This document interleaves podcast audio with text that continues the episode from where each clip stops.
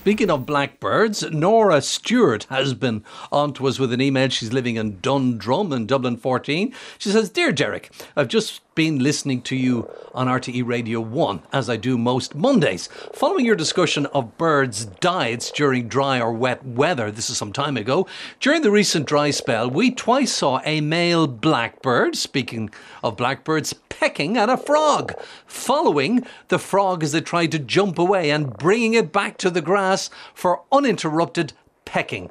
I presume she says eating. Certainly, there was nothing to find once the blackbird had finished. This behaviour was not one we had seen before. There were very few worms or slugs visible at that time, so I presume the bird was hungry. Is this normal behaviour for blackbirds, or was this a particularly progressive one, widening its diet to suit the environmental conditions? What do you say about that, Niall? Well, I, I, think that that's absolutely spot on. I think that this blackbird was feeling the pinch. It was hard for it to find worms in the dry weather when, when the ground gets so hard, the worms retreat down low and they're out of the range of the blackbirds. They can't peck under the ground to get them. And it really was trying in a pinch to try find a new source of food. They are very adaptable in that way. So uh, we know that if blackbirds eating frogs, it's very rare. It has been recorded in the literature, but I've never actually seen it myself. I do remember some time ago on the program we had a listener who wrote into us saying that they had a blackbird that was was catching tadpoles in their garden pond. Yeah, I remember that. Uh, so we knew that we'd eat tadpoles here, but I haven't come across one eating a frog in Ireland. It has been recorded, I know, somewhere in England and a few other places as well. But I think that's what it is. It's opportunism. This blackbird must have been hungry, thinking, this it looks something like something that's edible. I'll give this a go and hopefully manage to eat it. It was probably pretty gruesome because it obviously wouldn't be able to swallow a frog whole. It must have been pecking bits off it. I imagine it was pretty grotesque. Yuck. But the thing is as well that a lot of frogs they, they they tend to not be tame, but they're not so worried about predators because for a lot of mammals, particularly if if, if a, a dog or a fox or something was to eat a frog, and some of them make the mistake of doing that, but only once because when they do it makes them violently ill. They vomit. There's toxins in, in the skin of the mm. frog that really make them very very sick, make them feel terrible, and they learn pretty quickly. I'm going to stay away from from these these weird hopping creatures. Uh, but with a lot of birds, their digestive systems are different. We know that some birds specialize in eating frogs. So um, the buzzards, a big bird of prey, they love to eat frogs. Herons, particularly the grey heron, loves to eat frogs. And with bird like a blackbird, although it wouldn't be its usual food, it's obviously found a good source of protein in a pinch here. A man named Berthold back in the 1970s kept blackbirds in captivity and fed them only on plant food. He didn't feed them any animal food, and they all died. When he gave them a little sprinkling of beetle larvae, they managed to survive. It shows that, in fact, blackbirds need protein, they need animal food. And you can imagine what happens when the drought comes on and the pressure and there's not so much water.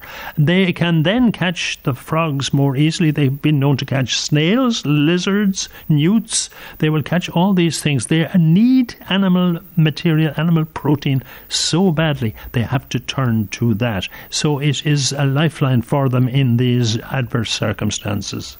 Yeah, I think that that's exactly it. It just shows how adaptable birds are and how they have must have these cravings. Their bodies must be telling them what they need because blackbirds can eat subsist mainly on vegetarian food if they need to, especially in the autumn and the winter. They eat huge amounts of berries that are on bushes, but when they get the animal protein, they will. I've seen blackbirds going for things like cat food.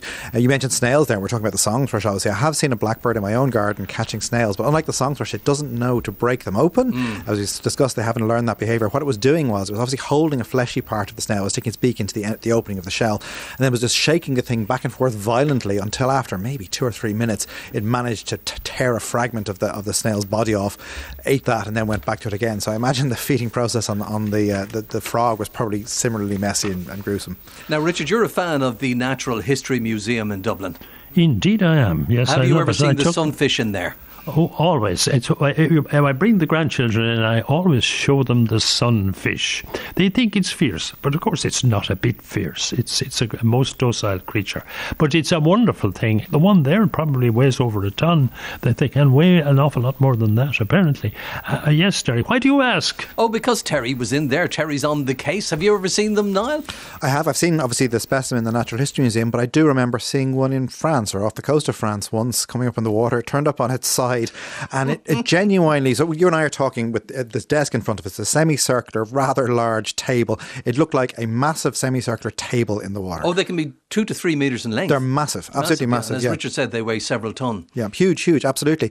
And I remember there was famously one in a big aquarium uh, in the north part of Jutland in Denmark, uh, and it was the, the pride of, the, of the, the, the aquarium there, a huge big glass tank. And unfortunately, there was a huge fire, and it killed the sunfish and so many others. It, it basically boiled the water and killed so many fish. Oh, they, they lost their specimen. But they're f- normally found in tropical waters, Niall. That's right, tropical, subtropical waters where, where the temperatures would be a bit warmer. The place where I saw the one in France was in the Mediterranean, where the temperature was nice and warm. But what we're seeing is with climate change, we are seeing ocean temperatures rising. We are seeing sunfish moving further and further north. I know they're being reported uh, more frequently in more northerly waters now. Including Irish waters, it must be said, and we'll do something on this in a couple of weeks.